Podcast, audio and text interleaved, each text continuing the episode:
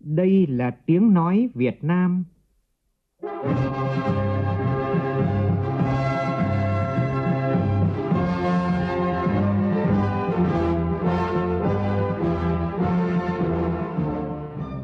là tiếng nói Việt Nam, phát thanh từ Hà Nội, thủ đô nước Cộng hòa xã hội chủ nghĩa Việt Nam.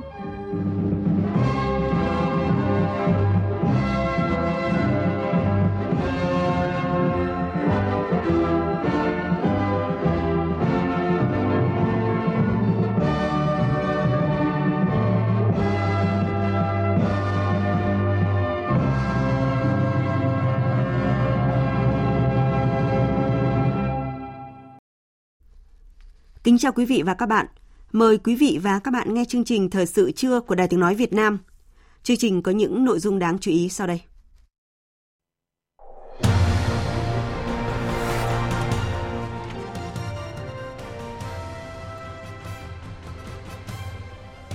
Thủ tướng Chính phủ ban hành chỉ thị yêu cầu tăng cường các biện pháp bảo đảm đón Tết Nguyên đán Quý Mão 2023 vui tươi, lành mạnh, an toàn, tiết kiệm.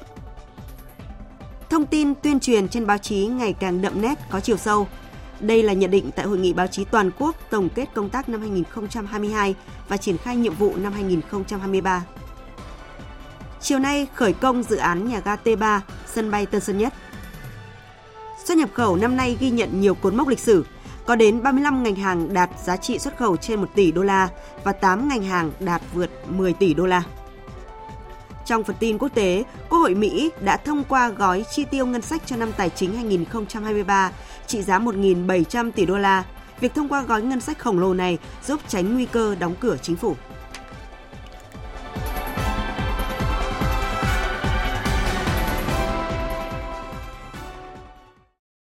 Sau đây là thông tin chi tiết. Thủ tướng Chính phủ Phạm Minh Chính vừa ký chỉ thị số 22 về việc tăng cường các biện pháp bảo đảm đón Tết Nguyên đán Quý Mão 2023 vui tươi, lành mạnh, an toàn, tiết kiệm. Trong đó đặc biệt lưu ý quan tâm, chăm lo đến các gia đình chính sách, người có hoàn cảnh khó khăn và các hộ nghèo. Trong chỉ thị, Thủ tướng yêu cầu Ủy ban dân tộc chủ trì phối hợp với các bộ ngành địa phương chú trọng việc quan tâm chăm lo đến các gia đình chính sách, người có hoàn cảnh khó khăn, các hộ nghèo, đồng bào tại các địa phương bị thiệt hại do thiên tai dịch bệnh, vùng sâu vùng xa, biên giới hải đảo, vùng dân tộc thiểu số và miền núi.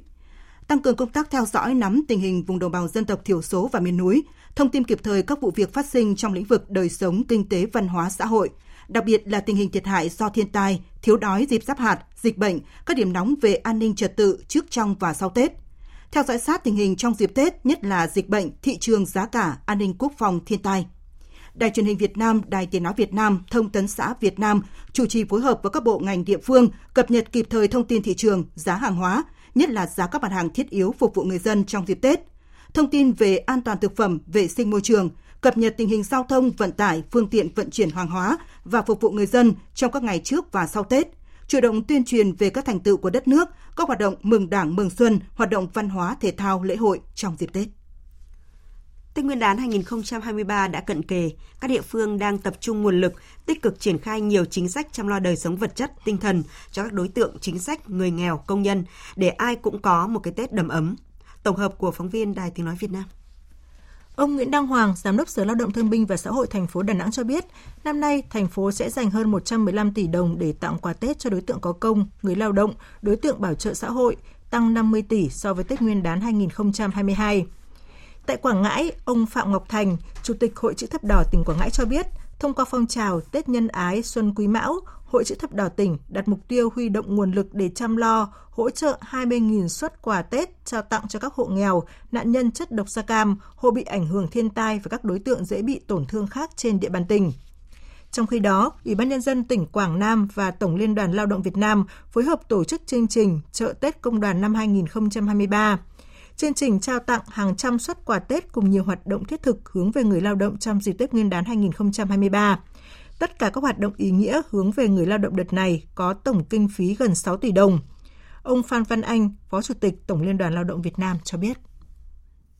Tổng Liên đoàn Lao động Việt Nam tổ chức các chương trình Tết xung vầy với nhiều hình thức đa dạng, có sức lan tỏa rộng khắp và thể hiện tình cảm của Đảng, Nhà nước đối với người lao động, giai cấp công nhân Đây là lực lượng sung kích của cách mạng Việt Nam có những đóng góp quan trọng trong quá trình xây dựng phát triển đất nước. Tỉnh Cà Mau dự tính sẽ chi hơn 40 tỷ đồng để tổ chức họp mặt, thăm, hỗ trợ, tặng quà Tết cho nhiều đối tượng.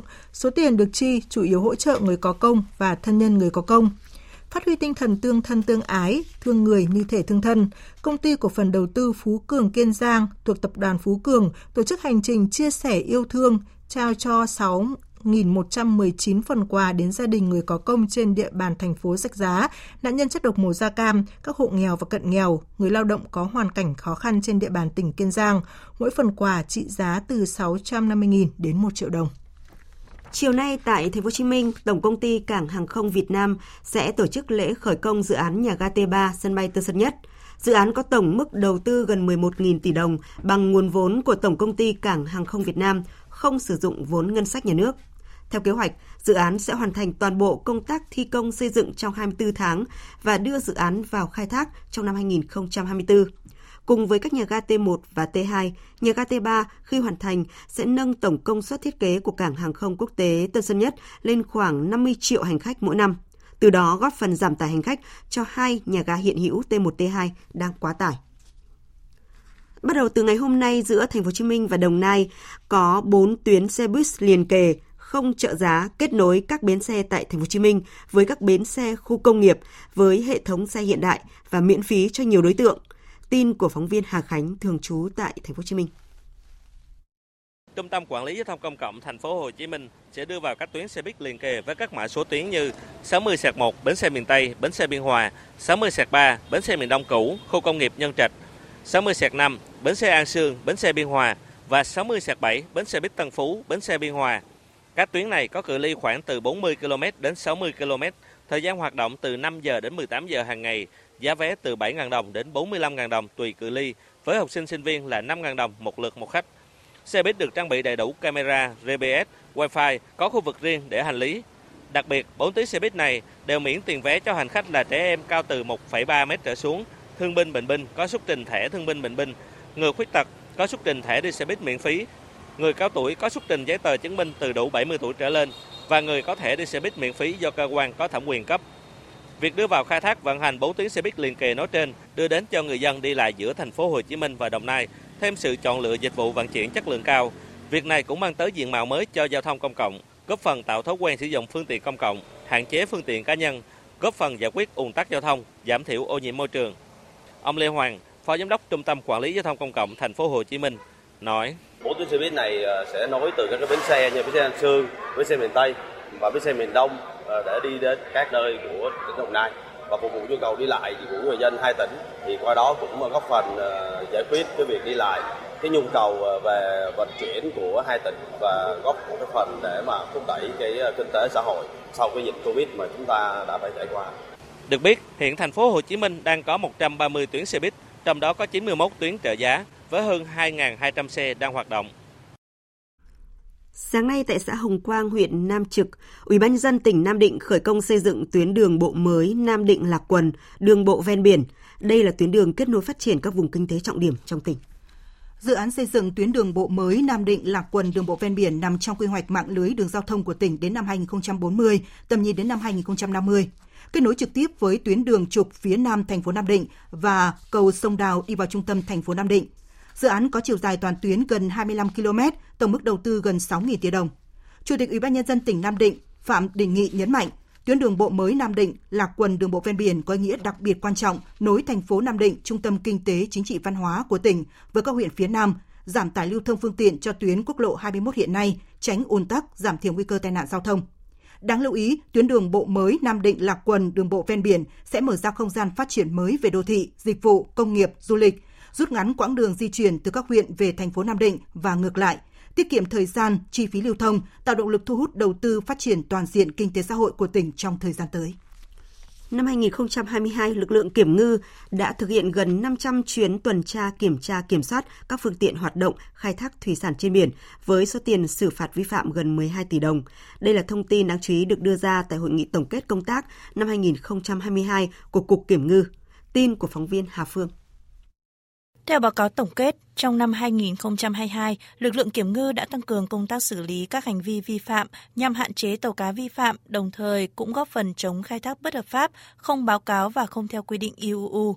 Đến nay đã có 8 cơ quan kiểm ngư ở địa phương được thành lập và đi vào hoạt động, giúp cho công tác quản lý thực thi pháp luật về khai thác bảo vệ nguồn lợi thủy sản trên các vùng biển ngày càng hiệu quả. Thực hiện nhiệm vụ quản lý tuần tra kiểm tra kiểm soát khu vực biển Tây Nam Bộ là điểm nóng về vi phạm IUU, ông Lê Văn Thư, Tri cục trưởng Tri cục Kiểm ngư vùng 5 cho biết, qua tuyên truyền bà con ngư dân đã nắm rõ được các hành vi vi phạm như thế nào sẽ bị phạt nặng. Tuy nhiên, vẫn còn một số bộ phận không nhỏ ngư dân chấp hành chưa nghiêm quy định về khai thác IUU. Ông Lê Văn Thư cho rằng cần có sự phối kết hợp chặt chẽ rõ ràng hơn với các lực lượng chức năng khác để việc xử lý ngư dân vi phạm được chính xác và nhanh chóng. Cái việc xử lý vi phạm ngư dân biển ấy là cả một chuỗi quá trình từ bờ cho đến khi ra biển cho đến khi tiếp tục vào bờ. Và có rất nhiều cơ quan tham gia. Đấy, cho nên là cũng cần có một cái sự trao đổi về thông tin đối với tàu cá vi phạm và việc xử lý vi phạm. Tôi cũng đề nghị là có ký quy chế phối hợp với cục về công tác nghiệp vụ kiểm ngư. Ví dụ như là trên cục kiểm ngư có xử lý vi phạm các vụ việc có thể gọi như là những tiền lệ thì các cái đơn vị cũng có thể là căn cứ để chúng ta trao đổi hồ sơ trao đổi vụ việc cái dữ liệu cho toàn cái lực lượng kiểm ngư thì chúng ta đảm bảo cái việc báo cáo các cấp cũng như tổng hợp tình hình vi phạm, phân tích xử lý để xác định mục tiêu trong các chuyến tuần tra. Năm 2022, lực lượng kiểm ngư đã thực hiện gần 500 chuyến tuần tra kiểm tra kiểm soát các phương tiện hoạt động khai thác thủy sản trên biển với số tiền xử phạt vi phạm gần 12 tỷ đồng. Phát huy những kết quả đã đạt được, khắc phục những tồn tại hạn chế để hoàn thành nhiệm vụ chính trị được giao năm 2023, ông Nguyễn Quang Hùng, Phó Tổng cục trưởng Tổng cục Thủy sản, Cục trưởng Cục Kiểm ngư nhấn mạnh trọng tâm kiện toàn lực lượng kiểm ngư trung ương và kiểm ngư địa phương. Hiện nay địa phương mới có 8 kiểm ngư tỉnh là so với 28 tỉnh là rất là ít. Chúng ta là lực lượng chấp pháp, nhưng mà cái tuyên truyền biển đảo, tuyên truyền tập huấn cho bà con ngư dân, hỗ trợ đồng hành cùng ngư dân là chúng ta trong thời gian vừa rồi cũng làm rất tốt, nhưng mà là hướng tới là 2023 phải làm mạnh hơn nữa. Và nếu mà bà con mà tuân thủ tốt thì mình hạn chế xử phạt. Xuất nhập khẩu năm nay ghi nhận nhiều cột mốc lịch sử.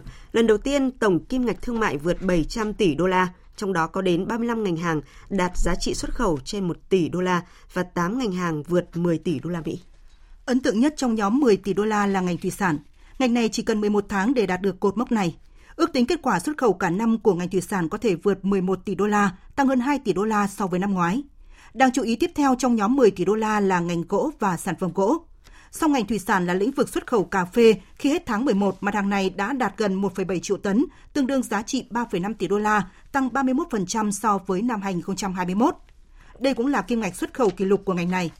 Cùng với thủy sản, cà phê xuất khẩu gạo cũng về đích sớm khi mới qua 11 tháng đã đạt sản lượng gần 6,7 triệu tấn, tương đương giá trị 3,2 tỷ đô la, tăng 16% về khối lượng và tăng 7% về giá trị so với cùng kỳ năm 2021.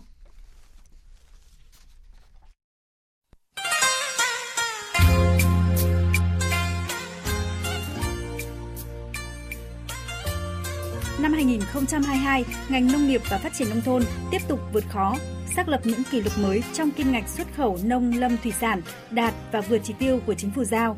Đây cũng là năm mà ngành khẳng định sự thành công trong đàm phán mở cửa thị trường và tư duy chuyển đổi từ sản xuất theo sản lượng sang tập trung vào chất lượng của nông dân và doanh nghiệp trong chuỗi liên kết.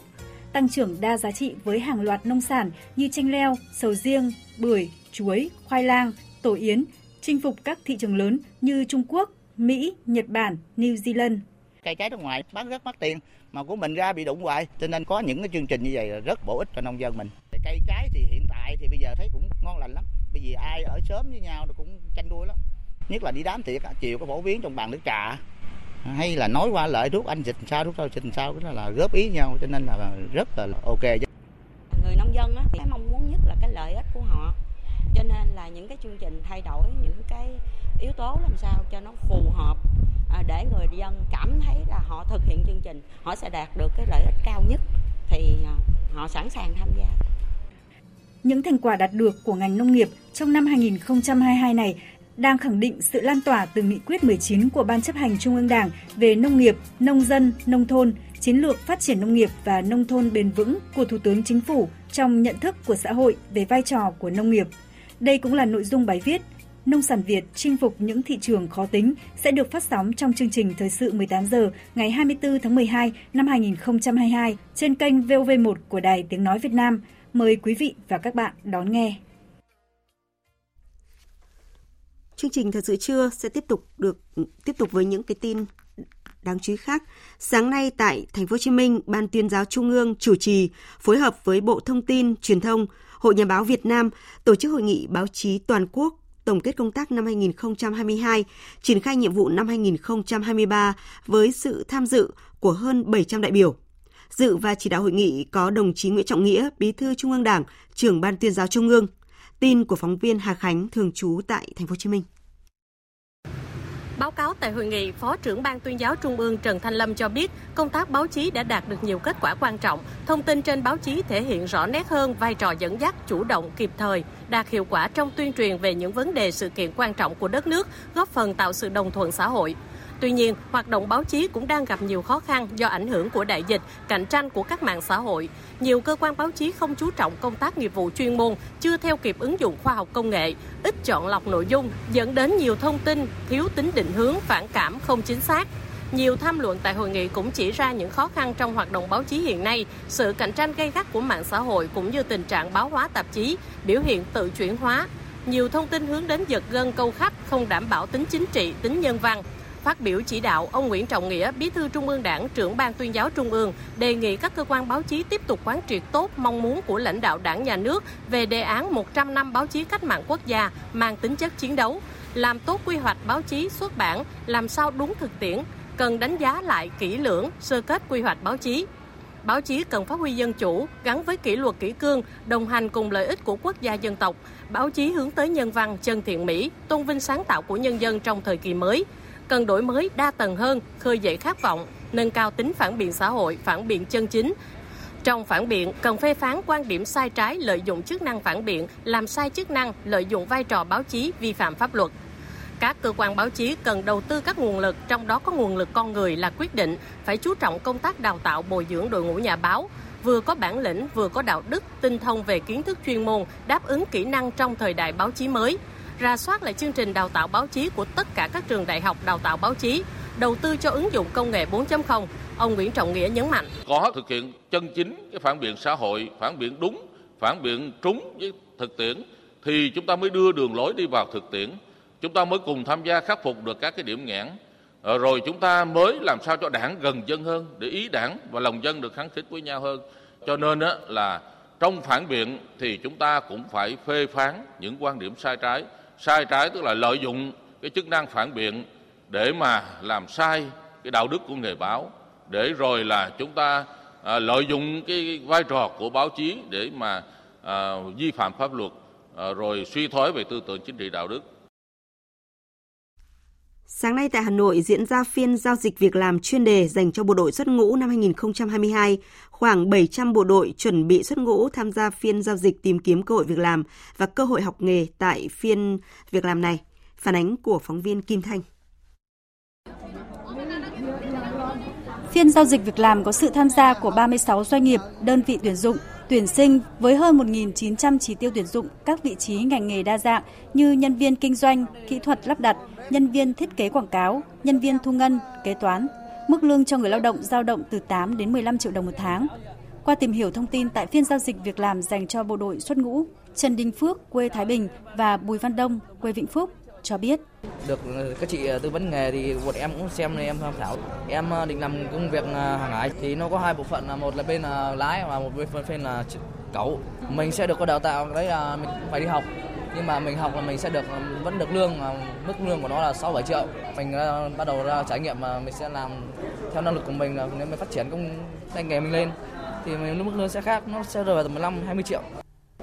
Đến đây cháu tìm một cái nghề cháu vẫn mong muốn là tìm việc về chuyên ngành cơ khí và đang tìm xem chỗ nào tư vấn về cái đấy đi học thêm để mà sau ra có công việc với cả mức lương cao hơn. Tại phiên giao dịch việc làm, các doanh nghiệp trực tiếp phỏng vấn, tuyển dụng, tiếp nhận hồ sơ của người lao động, đặc biệt lao động là bộ đội xuất ngũ đã trở về địa phương, quân nhân sắp hoàn thành nghĩa vụ đến tham gia phiên giao dịch việc làm để tìm hiểu thông tin thị trường lao động, tìm việc làm, tư vấn hướng nghiệp, chính sách lao động, học nghề, xuất khẩu lao động bà Nguyễn Thị Minh Phượng, giám đốc công ty cổ phần nhân lực hàng không Texaco và ông Trần Hà Văn, giám đốc kinh doanh công ty cổ phần KGVC Việt Nam cho biết, thường xuyên tuyển nhiều vị trí việc làm và bộ đội xuất ngũ với tính kỷ luật cao hoàn toàn có thể được tuyển dụng và đào tạo làm việc chuyên nghiệp. Nếu các đồng chí mà có mong muốn làm ngành dịch vụ năm sao này thì các đồng chí hoàn toàn có thể tham gia các lớp học. Vị trí thứ nhất đó là vị trí booker. Vị trí booker hiện nay đối với toàn ngành của chúng tôi thì thiếu khoảng độ 5.000 nhân lực được đào tạo bài bản quy mô. Hiện nay thì tất cả các quy trình nó không còn là truyền thống như trước đây nữa rồi mà bắt buộc phải đòi hỏi về công nghệ.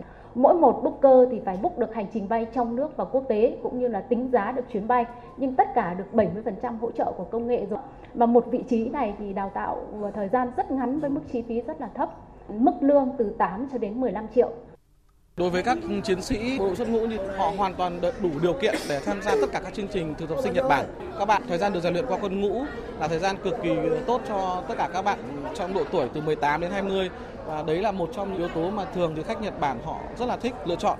Vì các bạn có kỹ năng tốt, có khổ luyện rèn luyện cũng như là cái tinh thần tự giác rất cao, tính nghiêm túc kỷ luật cũng được ờ, đặt lên hàng đầu, rất phù hợp với văn hóa của người Nhật Bản.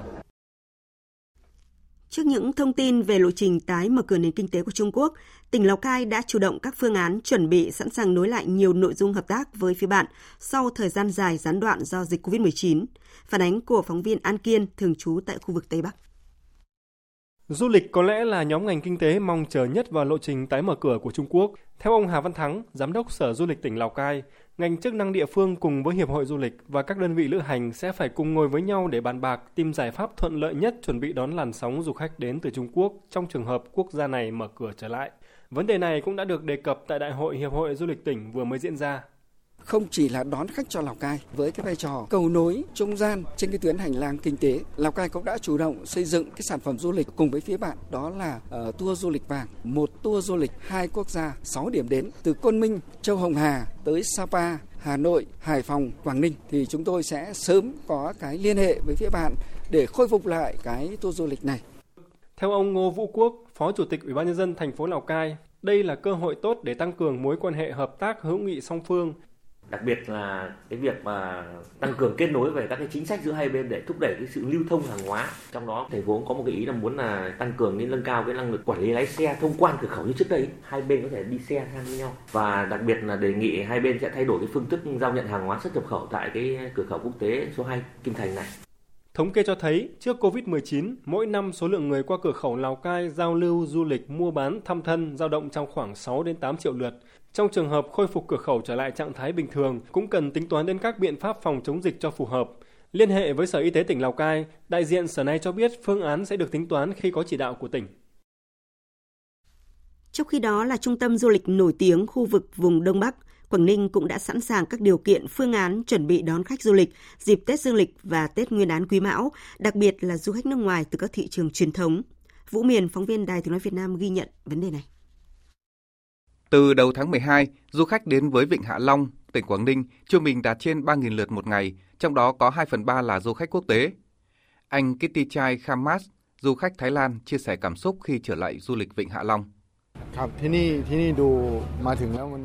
Tôi đã đi Vịnh Hạ Long nhiều lần rồi và đây là địa điểm tôi lựa chọn trong chuyến du lịch nước ngoài đầu tiên trong năm nay.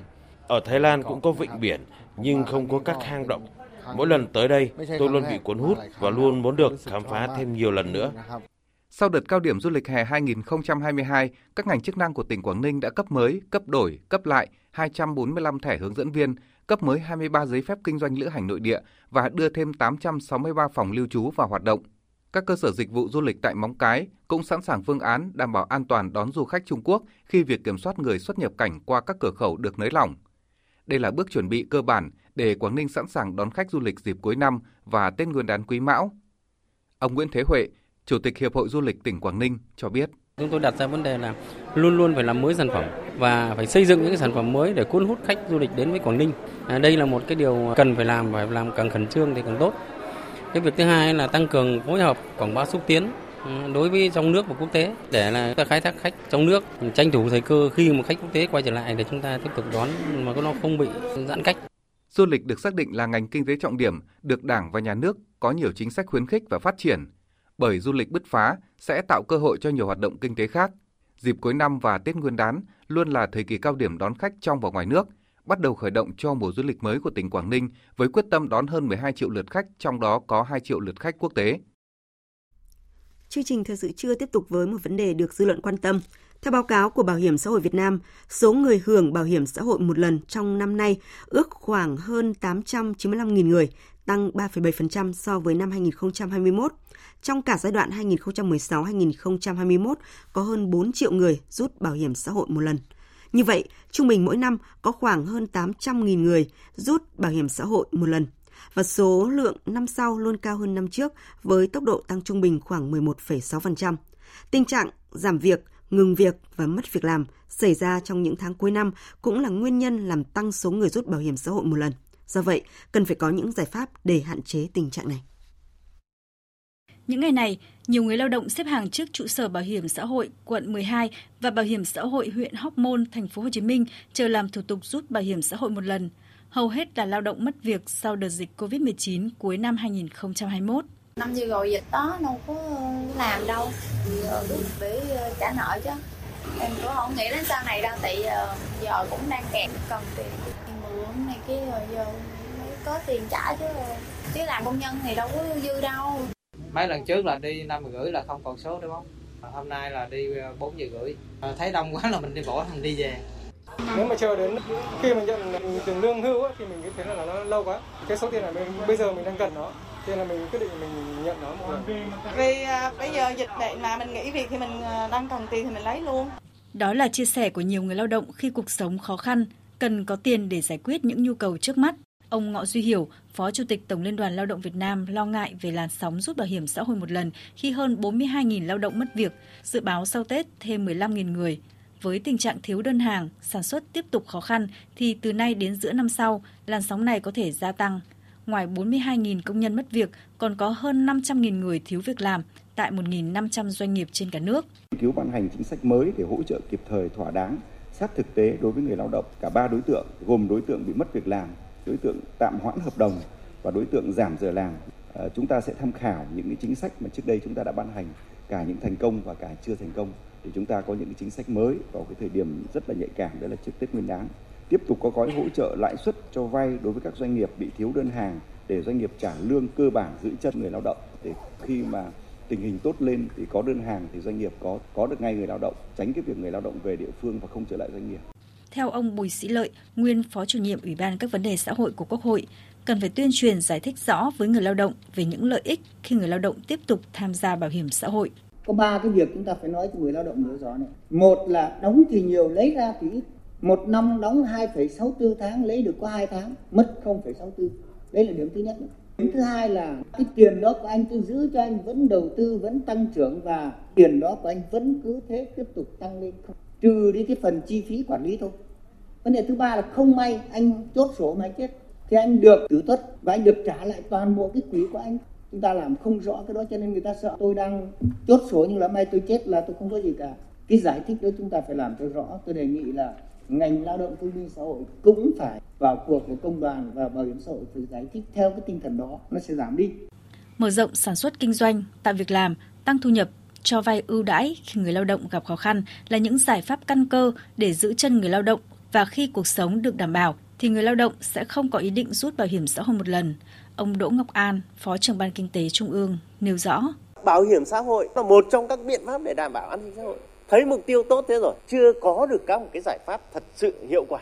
Mong muốn của chúng ta là tất cả những người lao động có việc làm, có thu nhập thì người ta sẵn sàng đóng bảo hiểm và cũng chính vì vậy để chúng ta sẵn sàng có một cái nguồn lực để đảm bảo an sinh xã hội cho không những người lao động mà cho gia đình họ đấy chứ.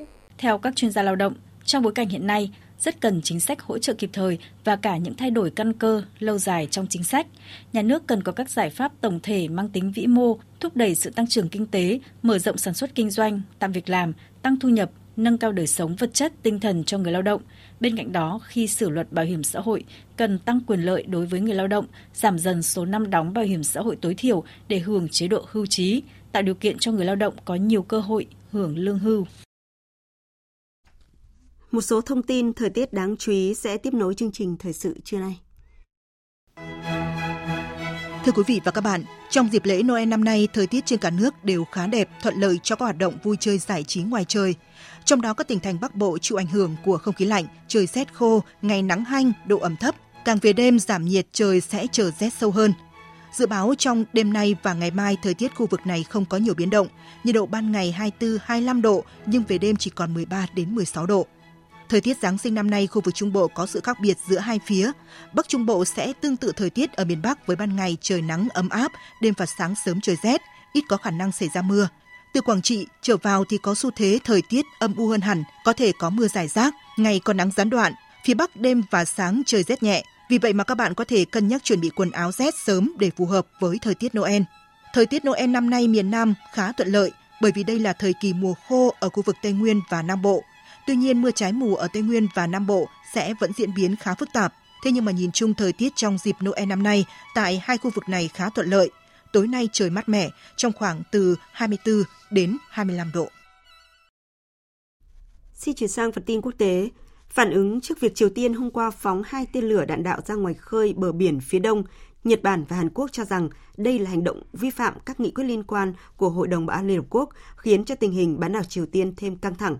Tổng hợp của biên tập viên Đài Tiếng Nói Việt Nam. Quân đội Hàn Quốc đã được đặt trong tư thế sẵn sàng chiến đấu và tiếp tục hợp tác chặt chẽ với Mỹ để tăng cường giám sát và nâng cao cảnh giác. Phía Nhật Bản khẳng định đây là động thái nằm trong chuỗi hoạt động gây khiêu khích của Triều Tiên. Thứ trưởng Quốc phòng Nhật Bản Toshiro Ino nói, một loạt hoạt động khiêu khích leo thang nhanh chóng của Triều Tiên đe dọa hòa bình và an ninh của Nhật Bản, của khu vực cũng như của cộng đồng quốc tế. Hành động này vi phạm các nghị quyết liên quan của Hội đồng Bảo an Liên Hợp Quốc. Nhật Bản đã gửi công hàm phản đối mạnh mẽ tới Triều Tiên thông qua Đại sứ quán của Nhật Bản ở Bắc Kinh.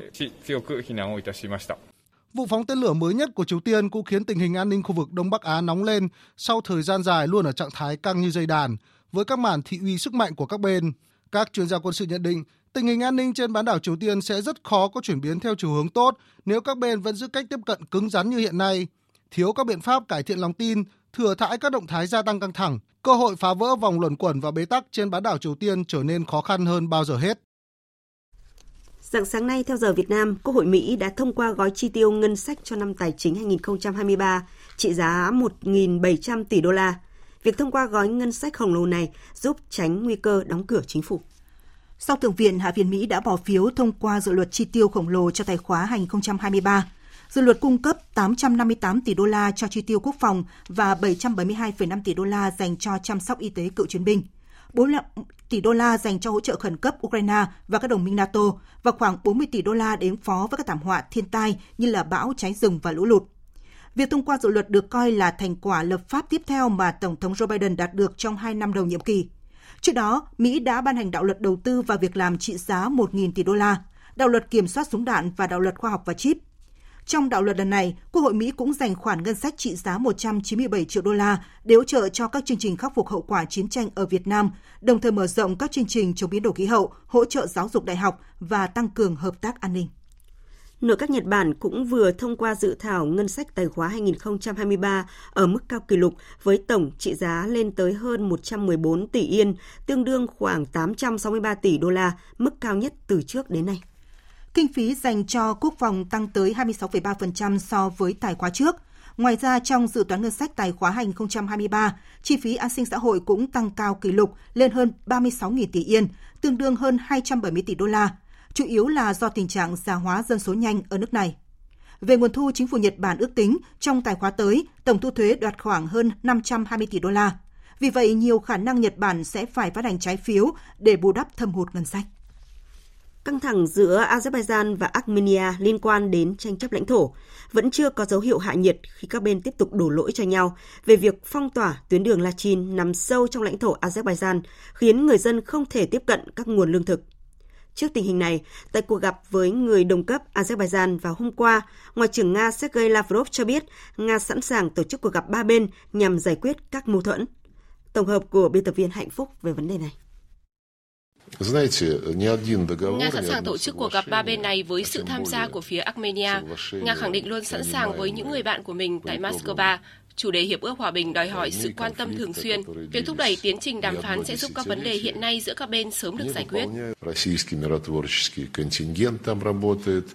Ngoại trưởng Nga Sergei Lavrov khẳng định thúc đẩy Armenia và Azerbaijan đạt được một giải pháp lâu dài nhằm giải quyết cuộc xung đột tại Nagorno-Karabakh là một trong những ưu tiên hàng đầu của nước này. Mâu thuẫn giữa Armenia và Azerbaijan xoay quanh quyền kiểm soát Nagorno-Karabakh, khu vực nằm sâu trong lãnh thổ phía tây nam của Azerbaijan với đa số dân cư là người gốc Armenia. Tình hình tại khu vực trở nên căng thẳng hơn trong những tuần gần đây với các cáo buộc từ phía Armenia về việc tuyến đường Lachin bị Azerbaijan phong tỏa, khiến người dân không thể tiếp cận với nguồn lương thực. Thủ tướng Armenia Nikol Pashinyan cảnh báo việc phong tỏa có thể dẫn đến một cuộc khủng hoảng lương thực nghiêm trọng tại khu vực Nagorno-Karabakh. Tuy nhiên, Ngoại trưởng Azerbaijan Zeyhun Bayramov phủ nhận cáo buộc và cho rằng đây là thông tin không đúng sự thật. Ông Bayramov cho rằng chính phía Armenia triển khai hàng nghìn quả mìn trên tuyến đường đến Nagorno-Karabakh, trái với các thỏa thuận giúp chấm dứt cuộc chiến năm 2000 giữa hai bên. Ông Bayramov nói, Thông tin liên quan đến việc Azerbaijan phong tỏa khu vực này đã được lan truyền rộng rãi. Đầu tiên, tôi muốn nói rõ ràng thông tin này không đúng với thực tế. Nó bị chi phối bởi nhiều thông tin không đúng sự thật. Armenia và Azerbaijan đã chìm trong cuộc xung đột kéo dài hàng thập kỷ về Nagorno-Karabakh, một phần lãnh thổ của Azerbaijan nhưng nằm dưới sự kiểm soát của các lực lượng do Armenia hậu thuẫn. Trong cuộc chiến năm 2020, Azerbaijan đã giành lại các vùng đất rộng lớn ở Nagorno-Karabakh và các vùng lãnh thổ lân cận. Thời gian qua, nhiều cuộc giao tranh nổ ra giữa hai nước xung quanh khu vực tranh chấp, khiến hàng ngàn người thiệt mạng, cơ sở hạ tầng, khu dân cư bị tàn phá nghiêm trọng. Nhiều thỏa thuận ngừng bắn giữa hai bên cũng đã được thiết lập rồi sau đó bị vi phạm. Trong cuộc giao tranh hồi tháng 9 năm 2022 cũng khiến gần 200 binh lính hai nước thiệt mạng.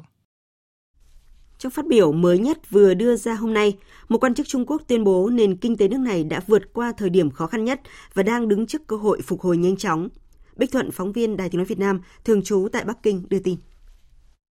Ông Doãn Diệm Lâm, Phó chủ nhiệm Văn phòng Ủy ban Tài chính Kinh tế Trung ương cho biết, trong năm tới sẽ có nhiều yếu tố thuận lợi hơn cho sự phát triển của Trung Quốc. Hoạt động kinh tế của nước này sẽ được cải thiện về tổng thể.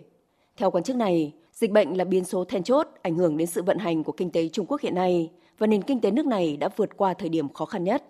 Ông nhấn mạnh, cùng với việc điều chỉnh các chính sách phòng chống dịch, dòng người và hàng hóa sẽ thông suốt hơn, các lĩnh vực trong đời sống kinh tế xã hội Trung Quốc sẽ phục hồi nhanh chóng. Sức sống kinh tế sẽ được giải phóng một cách hiệu quả. Theo số liệu tổng hợp của truyền thông Trung Quốc, từ tháng 9 đến nay, các tỉnh thành nước này đã tổ chức hơn 300 đoàn kinh tế và thương mại tham gia triển lãm và khảo sát ở nước ngoài. Không ít trong số đó là các đoàn doanh nghiệp do chính quyền địa phương tổ chức và thuê bao máy bay. Điểm đến chính là các nước châu Âu và Đông Nam Á. Xu thế này càng trở nên rõ rệt vào tháng 11 và 12 sau khi chính phủ Trung Quốc liên tục mạnh tay nới lỏng các biện pháp phòng chống COVID-19. Ngay trước thềm Giáng sinh, tại Mỹ lại vừa xảy ra vụ xả súng tại trung tâm mua sắm Mall of America và cảnh sát đã phong tỏa trung tâm mua sắm này, đồng thời cử các đội y tế khẩn cấp đến hiện trường.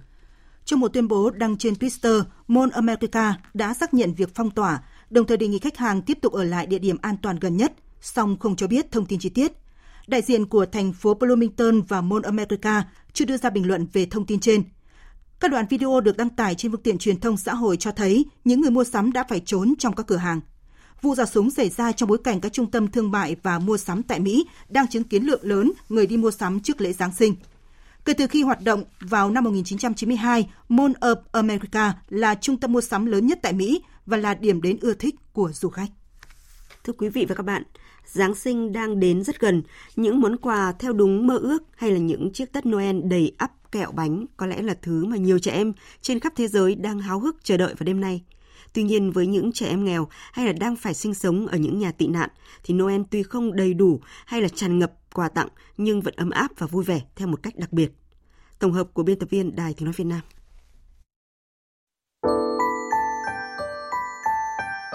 Ăn mừng Giáng sinh hay nhiều dịp lễ hội khác trong năm, hoặc thậm chí nhận được một món quà Giáng sinh đối với những trẻ em Trung Phi đang sống trong trại tị nạn Dembo có lẽ là điều quá xa xỉ. Tuy nhiên mới đây, buổi lễ cây thông Noel do Ngân hàng Thế giới hỗ trợ tổ chức đã giúp nhiều trẻ em tại đây được gặp ông già tuyết trong dịp lễ cuối năm này. Lễ hội vừa được tổ chức tại trại tị nạn Dembo vào tối qua là một phần trong dự án hỗ trợ người tị nạn của Ngân hàng Thế giới. Dự án nhằm cung cấp các nhu cầu cơ bản và mở rộng các dịch vụ giáo dục, y tế trong các trại tị nạn. Ông già Santa Claus xuất hiện trong bộ đồ trắng đỏ quen thuộc, trao tặng những món quà nhỏ xinh trong sự vui mừng phấn khích của tất cả các em nhỏ. Dù quà tặng chỉ đơn giản là bánh kẹo hay những chiếc tất mùa đông, nhưng Noel năm nay đã trở nên thật đáng nhớ với những trẻ em nơi đây. Cô Herite Banan, người tị nạn từ Cộng hòa Trung Phi cho biết, con trai mình lần đầu tiên được nhận món quà Giáng sinh sau gần 6 năm. Hôm nay tôi thực sự cảm thấy rất vui khi thấy con tôi vui vẻ với những người khác trong buổi lễ Giáng sinh này. Tôi rất vui khi thấy con cười, vui vẻ và hơn hết là được nhận quà Giáng sinh.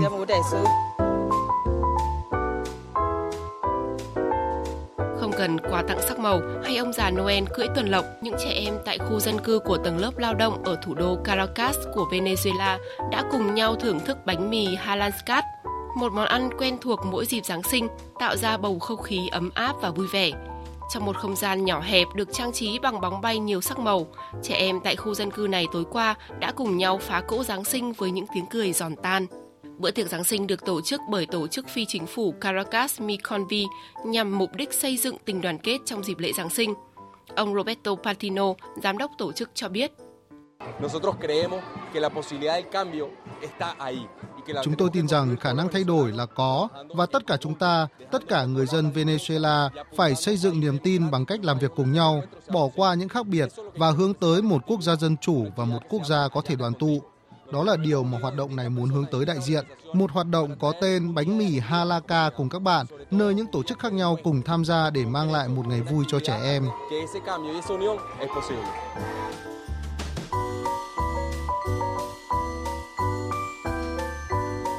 Có thể chưa đủ đầy, chưa thật hoàn hảo, nhưng bữa tiệc Giáng sinh nhỏ tại Venezuela đã truyền tải được thông điệp ý nghĩa thực sự của ngày lễ Giáng sinh, đó là mang lại sự bình an và ấm áp cho tất cả mọi người.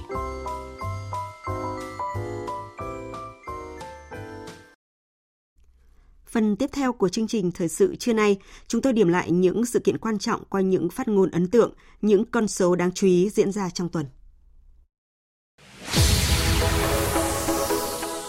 Những phát ngôn ấn tượng, những con số đáng chú ý.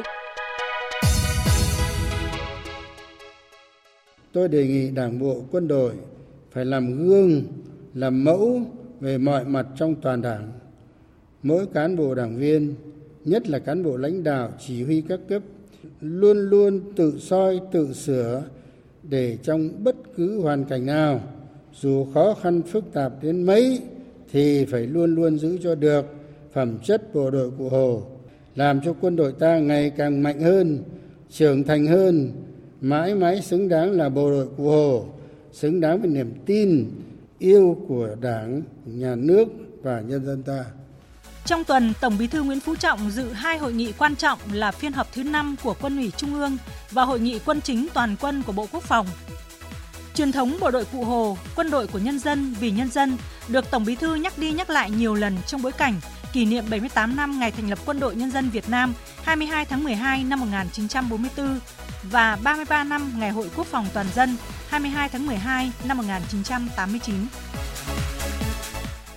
Đối với dân tộc ta, chiến thắng Hà Nội, Điện Biên Phủ trên không là một trong chiến công oanh liệt, là bản hùng ca vĩ đại trong thế kỷ thứ 20, mãi đi vào lịch sử dựng nước và giữ nước của dân tộc ta như Di Lăng, Hàm Tử, Đống Đa và đã trở thành biểu tượng của ý chí, trí tuệ và bản lĩnh Việt Nam trong thời đại Hồ Chí Minh. Chủ tịch nước Nguyễn Xuân Phúc khi đến thăm quân chủng phòng không không quân đã khẳng định chiến thắng đó đã làm sụp đổ hoàn toàn thần tượng bất khả chiến bại của không lực Hoa Kỳ pháo đài bay B-52, buộc Mỹ phải tuyên bố ngừng ném bom miền Bắc Việt Nam và trở lại bàn đàm phán Paris về chấm dứt chiến tranh, lập lại hòa bình ở Việt Nam. Lần đầu tiên kim ngạch thương mại của nước ta đến thời điểm này đã vượt 700 tỷ đô la. Trong đó có đến 35 ngành hàng đạt giá trị xuất khẩu trên 1 tỷ đô la và 8 ngành hàng vượt 10 tỷ đô la. Ấn tượng nhất trong nhóm 10 tỷ đô la là ngành thủy sản. Ngành này chỉ cần 11 tháng để đạt được cột mốc này theo Bộ trưởng Bộ Nông nghiệp và Phát triển Nông thôn Lê Minh Hoan. Tự hào không phải chỉ nằm ở con số của ngành mà còn có những niềm tự hào chúng ta không nhìn thấy được. Đó là sự đánh giá cao của lãnh đạo Đảng, Nhà nước, của xã hội về vai trò, vị thế của ngành nông nghiệp trong một bối cảnh dịch bệnh biến động phức tạp. Hay nói cách khác là đã làm sâu sắc hơn vai trò chủ đỡ của ngành nông nghiệp, không chỉ đóng góp cho sự tăng trưởng chung của nền kinh tế mà còn đảm bảo các vấn đề xã hội hơn 210 sự kiện văn hóa du lịch diễn ra trên khắp cả nước trong năm du lịch quốc gia Quảng Nam 2022. Trong đó, riêng Quảng Nam tổ chức 73 sự kiện, góp phần lan tỏa vai trò hiệu quả của du lịch đối với nền kinh tế đất nước. Lễ bế mạc kết thúc chuỗi sự kiện năm du lịch quốc gia diễn ra trong tuần. Chuyển giao cờ đăng cai tổ chức năm du lịch quốc gia 2023 cho tỉnh Bình Thuận với chủ đề Bình Thuận hội tụ xanh. Việt Nam đã triển khai tiêm được hơn 265 triệu liều vaccine phòng COVID-19 tính đến hết ngày 18 tháng 12 vừa qua. Trong đó, tỷ lệ tiêm mũi 1, mũi 2 cho người từ 12 tuổi trở lên đạt sấp xỉ 100%. Con số được đưa ra tại phiên họp thứ 19 Ban chỉ đạo quốc gia phòng chống dịch COVID-19. Ban chỉ đạo dự báo tình hình dịch bệnh sẽ tiếp tục diễn biến phức tạp trong thời gian tới, tiềm ẩn nguy cơ bùng phát các làn sóng dịch bệnh do biến thể mới. Giai đoạn giao mùa tiềm ẩn nguy cơ bùng phát các bệnh dịch đường hô hấp dẫn đến nguy cơ dịch chồng dịch. Bà Nguyễn Thị Thanh Huyền, trưởng phòng thông tin điện tử, Cục Phát thanh Truyền hình và Thông tin điện tử, Bộ Thông tin và Truyền thông cho biết. Trong năm 2022, Bộ Thông tin và Truyền thông đã tăng cường năng lực quản lý giả quét của Trung tâm Giám sát An toàn không gian mạng lên 300 triệu tin một ngày. Chúng tôi đã thay đổi một số các cái phương thức tiếp cận đấu tranh với các nền tảng xuyên biên giới để yêu cầu ngăn chặn, gỡ bỏ với cái tỷ lệ nội dung vi phạm tăng hơn. Ví dụ như là theo yêu cầu của Bộ Thông tin và Truyền thông, năm vừa rồi YouTube chặn gỡ 5 kênh phản động ra khỏi truy cập từ lãnh thổ Việt Nam. 5 kênh này có khoảng 1.500 cái video. Facebook cũng đã chặn gỡ một số các cái tài khoản phản động theo yêu cầu của Bộ Thông tin và Truyền thông. 92% tin giả, tin sai sự thật trên các nền tảng xuyên biên giới đã được Bộ Thông tin và Truyền thông chặn gỡ trong năm nay. Con số được đưa ra tại hội nghị đánh giá kết quả hoạt động thông tin điện tử năm 2022 và định hướng nhiệm vụ năm 2023.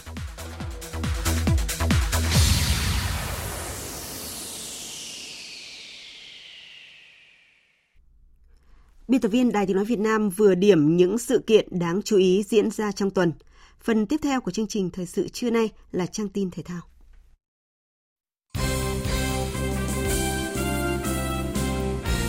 Quý vị và các bạn thân mến, chiều nay các tuyển thủ Việt Nam tiếp tục ra sân tập luyện tại Trung tâm Đào tạo bóng đá trẻ Việt Nam, chuẩn bị cho trận đấu thứ hai tại vòng bảng AFF Cup gặp tuyển Malaysia vào tối 27 tháng 12. Tiền vệ Nguyễn Hoàng Đức chia sẻ. Ở vòng đấu này thì Đức đánh giá cao đội tuyển Malaysia. Trước đây thì đội tuyển đã gặp Malaysia rất là nhiều.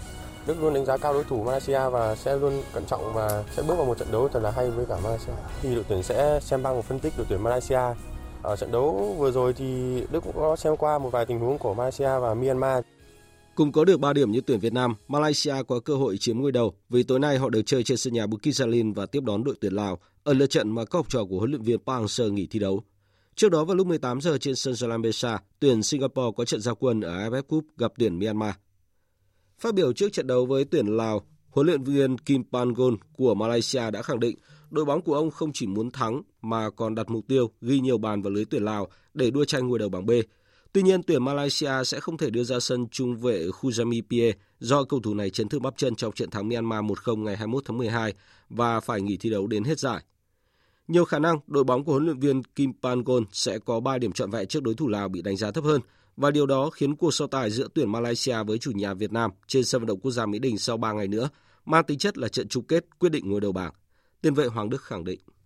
Đội hình Malaysia ở đợt này có rất nhiều cầu thủ mới, cũng như cầu thủ trẻ đã được đôn lên từ SEA Games vừa rồi. Nhiều nhân tố rất là nguy hiểm cũng như là cầu thủ nhập tịch. Ở trận đấu với Malaysia sắp tới thì Đức cũng như là toàn đội sẽ cố gắng quyết tâm thi đấu trên sân nhà sẽ giành một chiến thắng dành tặng cho người hâm mộ.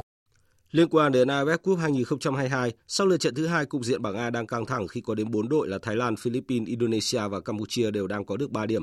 Ở loạt trận chiều qua, Indonesia khởi đầu thuận lợi bằng chiến thắng 2-1 trước Campuchia, trong khi Philippines cũng đưa hưởng chọn niềm vui khi dễ dàng vượt qua đối thủ yếu nhất bảng là Brunei với tỷ số 5-1. Lượt trận tiếp theo diễn ra chiều 26 tháng 12, tuyển Thái Lan đối đầu Philippines trên sân Thammasat, trong khi Indonesia chỉ phải gặp đối thủ yếu Brunei tại Kuala Lumpur.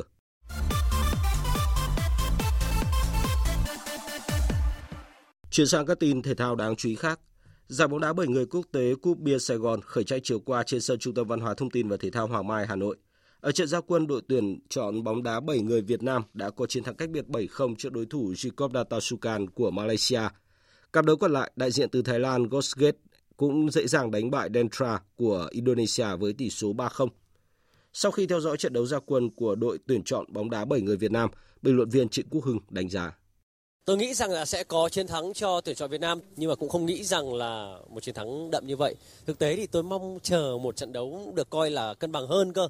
Đương nhiên là chúng ta biết là có thể những đại diện đến từ ờ, Malaysia, Indonesia và phần nào đó là Thái Lan chưa quen cái kích thước sân bẩy và cầu môn sân bẩy của chúng ta sẽ có những sự bỡ ngỡ đó là điều chúng ta có thể ờ, nhận định được thời tiết rồi tất cả mọi thứ sự ủng hộ của khán giả nhà nhưng uh, tôi mong chờ là một trận đấu sẽ cân bằng hơn một sự kháng cự tương đối mạnh mẽ hơn nhưng điều đó đã không xảy ra. Hơn một chút tiếc nuối ở trận đấu đầu tiên.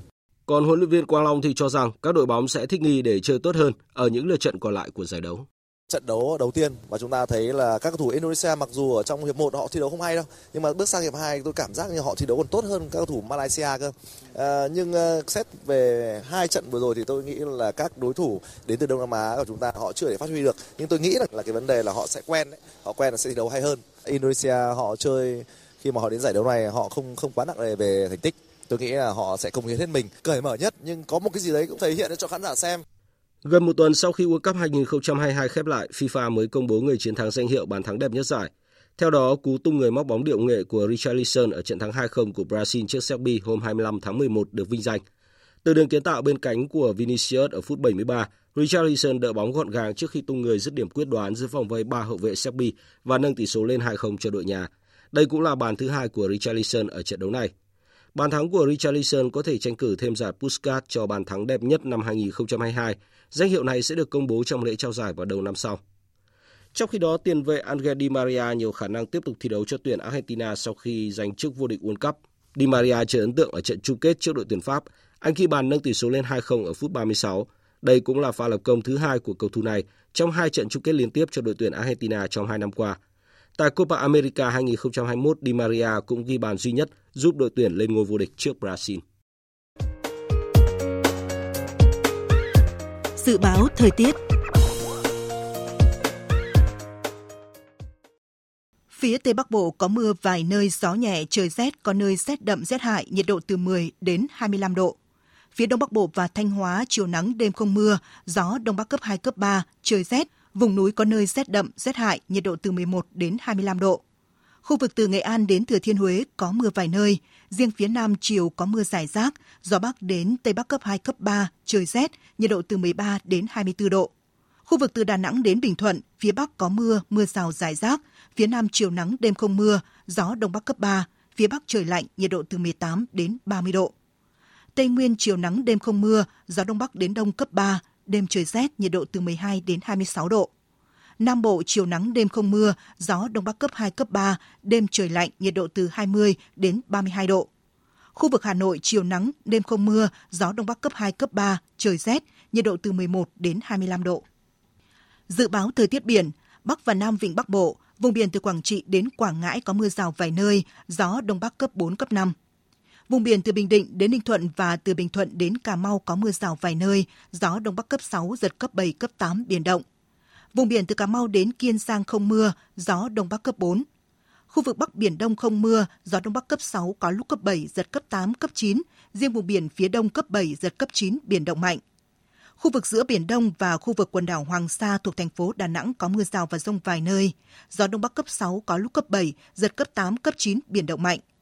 Khu vực Nam Biển Đông và khu vực quần đảo Trường Sa thuộc tỉnh Khánh Hòa có mưa rào và rông vài nơi, gió Đông Bắc cấp 6, có lúc cấp 7, giật cấp 7, cấp 8, biển động.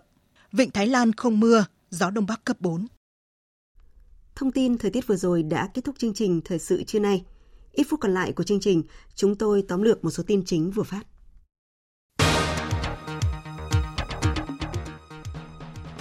Thủ tướng Phạm Minh Chính vừa ký ban hành chỉ thị số 22, trong đó đặc biệt lưu ý các bộ, ngành địa phương chú trọng việc quan tâm, chăm lo đến các gia đình chính sách, người có hoàn cảnh khó khăn, các hộ nghèo, đồng bào tại các địa phương bị thiệt hại do thiên tai, dịch bệnh, vùng sâu, vùng xa, biên giới hải đảo, vùng dân tộc thiểu số và miền núi.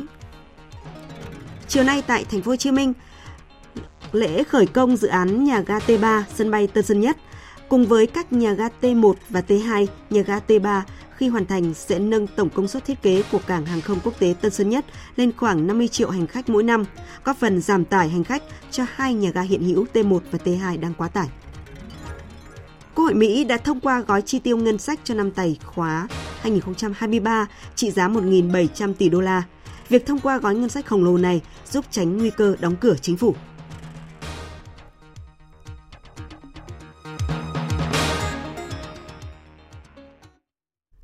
Quý vị và các bạn vừa nghe chương trình Thời sự trưa của Đài Tiếng Nói Việt Nam. Chương trình do các biên tập viên Nguyễn Hằng, Nguyễn Cường, Phương Anh cùng kỹ thuật viên Thu Hằng thực hiện, chịu trách nhiệm nội dung Nguyễn Thị Tuyết Mai. Cảm ơn quý vị và các bạn đã quan tâm theo dõi.